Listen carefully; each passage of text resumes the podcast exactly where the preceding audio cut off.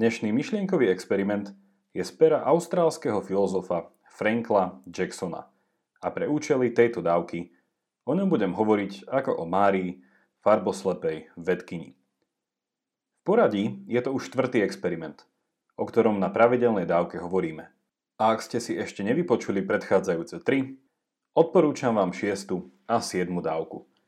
Na začiatku 6. dávky okrem toho nájdete aj krátky úvod do sveta myšlienkových experimentov, kde spomeniem ich rozdiel a podobnosť s vedeckými experimentami a tiež základné funkcie, pre ktoré ich filozofia rada používa.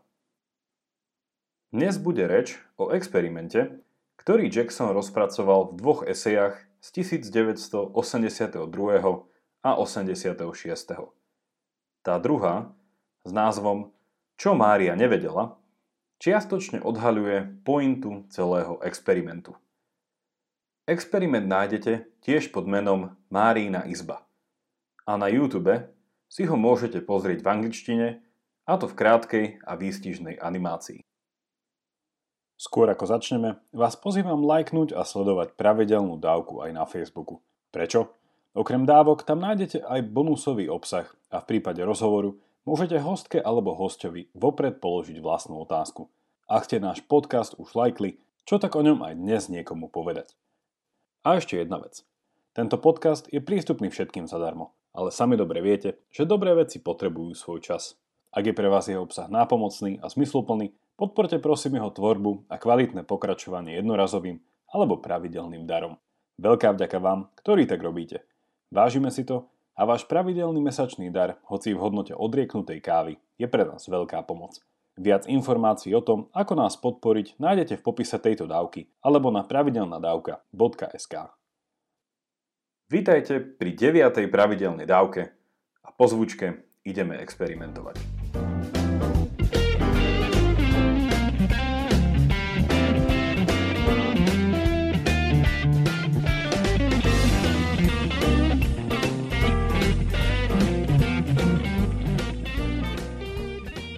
V prípade 6. a 7. dávky sme videli experimenty, ktoré nám predstavili istú morálnu dilemu.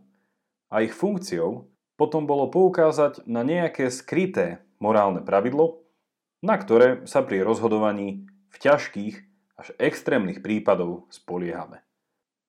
Cieľom týchto experimentov bolo zistiť, či je toto pravidlo správne, a ak áno, tak prečo, ak nie, aké sú alternatívy. Pri dnešnom experimente tomu bude inak. Neponúka nám morálnu dilemu, ale situáciu, ktorej cieľom je poukázať na istú prekvapivú samozrejmosť, ktorá, ako sa zvykne povedať, je pre svoju samozrejmosť neviditeľná. Inými slovami, je ako svetlo, ktoré cez deň nevidno. Experiment znie vo svojej pôvodnej verzii nasledovne. Citujem. Mária je geniálna vedkyňa, ktorá je z nejakého dôvodu donútená robiť vedecký výskum v čierno-bielej izbe prostredníctvom čierno-bielej obrazovky.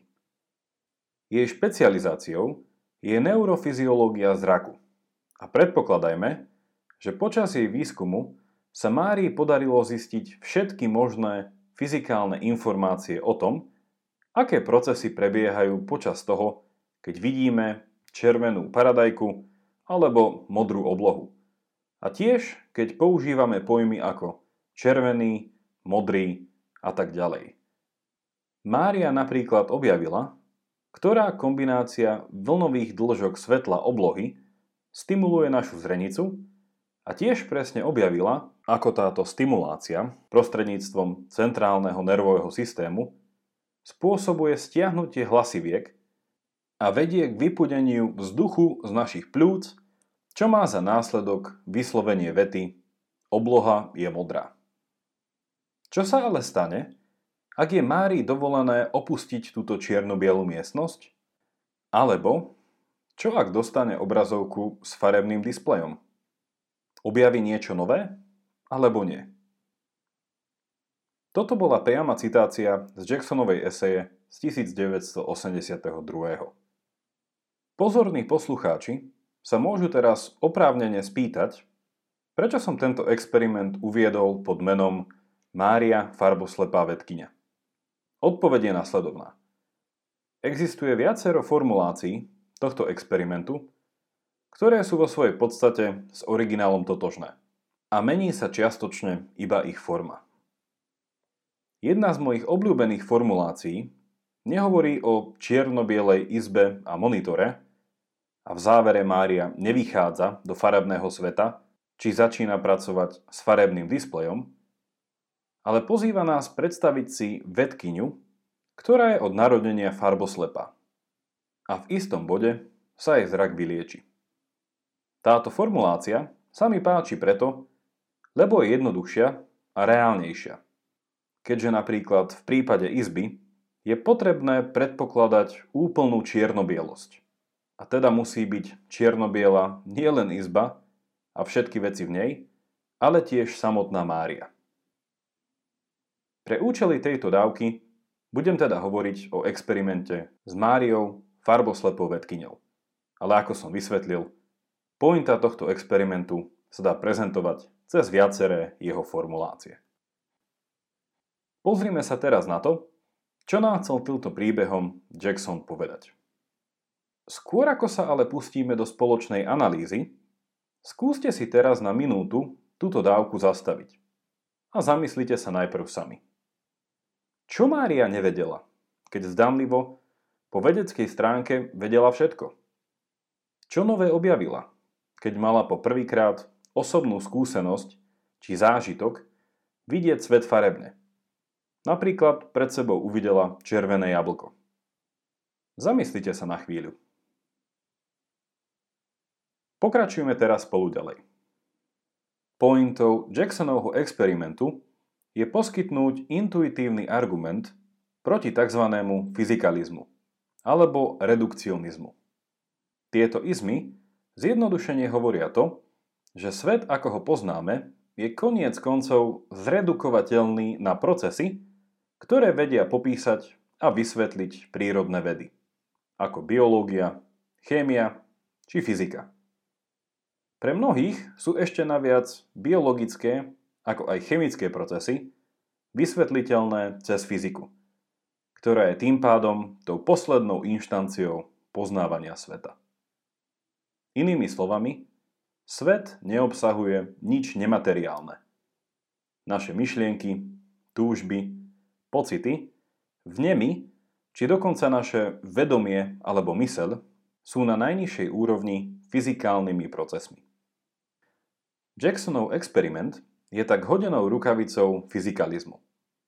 Mária síce vedela úplne popísať a vysvetliť, ako funguje zrak, keď ale uvidela napríklad červené jablko, naučila sa o tomto jablku niečo nové.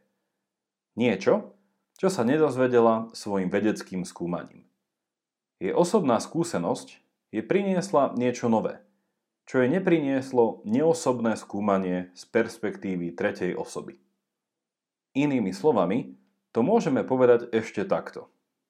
Zatiaľ čo fyzikalizmus vidí svet cez kvantitu, teda niečo fyzikálne pozorovateľné a odmerateľné, červenosť jablka bola pre Máriu istou kvalitou, ktorá sa vymyká púhej kvantitatívnej analýze.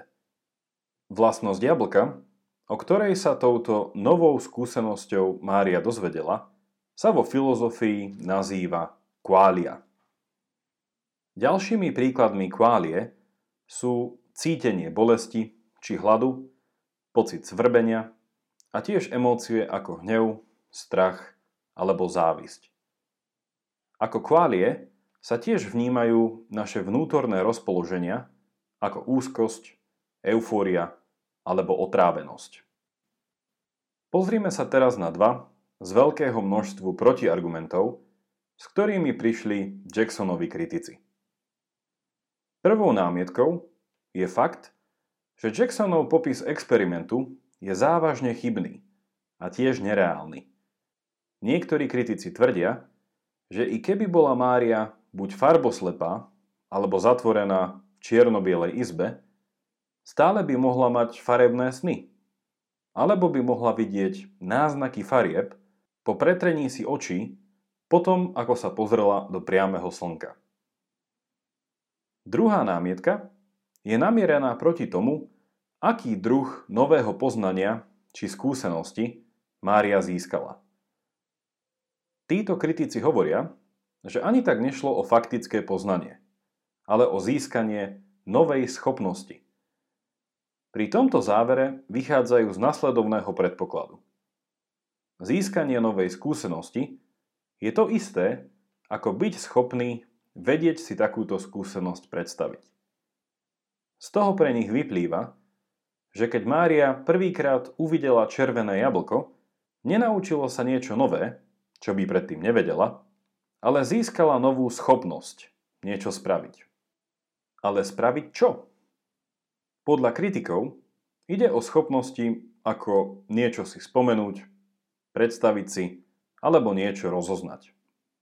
Súhlasia teda s Jacksonom, že Mária vidí červené jablko poprvýkrát, ale nesúhlasia s tým, že sa naučila o tomto jablku nové fakty, ktoré už nezískala vo svojom výskume.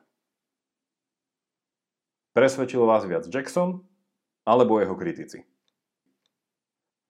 Ak vám dnešná dávka ponúkla zamyslenie na zaujímavú tému, prečo ju neposlať priamo vašim známym? Alebo ju zdieľať na vašich Facebookoch či Twitteri? Teším sa na vás opäť v stredu, tentokrát o Tolkienovi a prstení moci. Majte sa dobre a nech vám to myslí.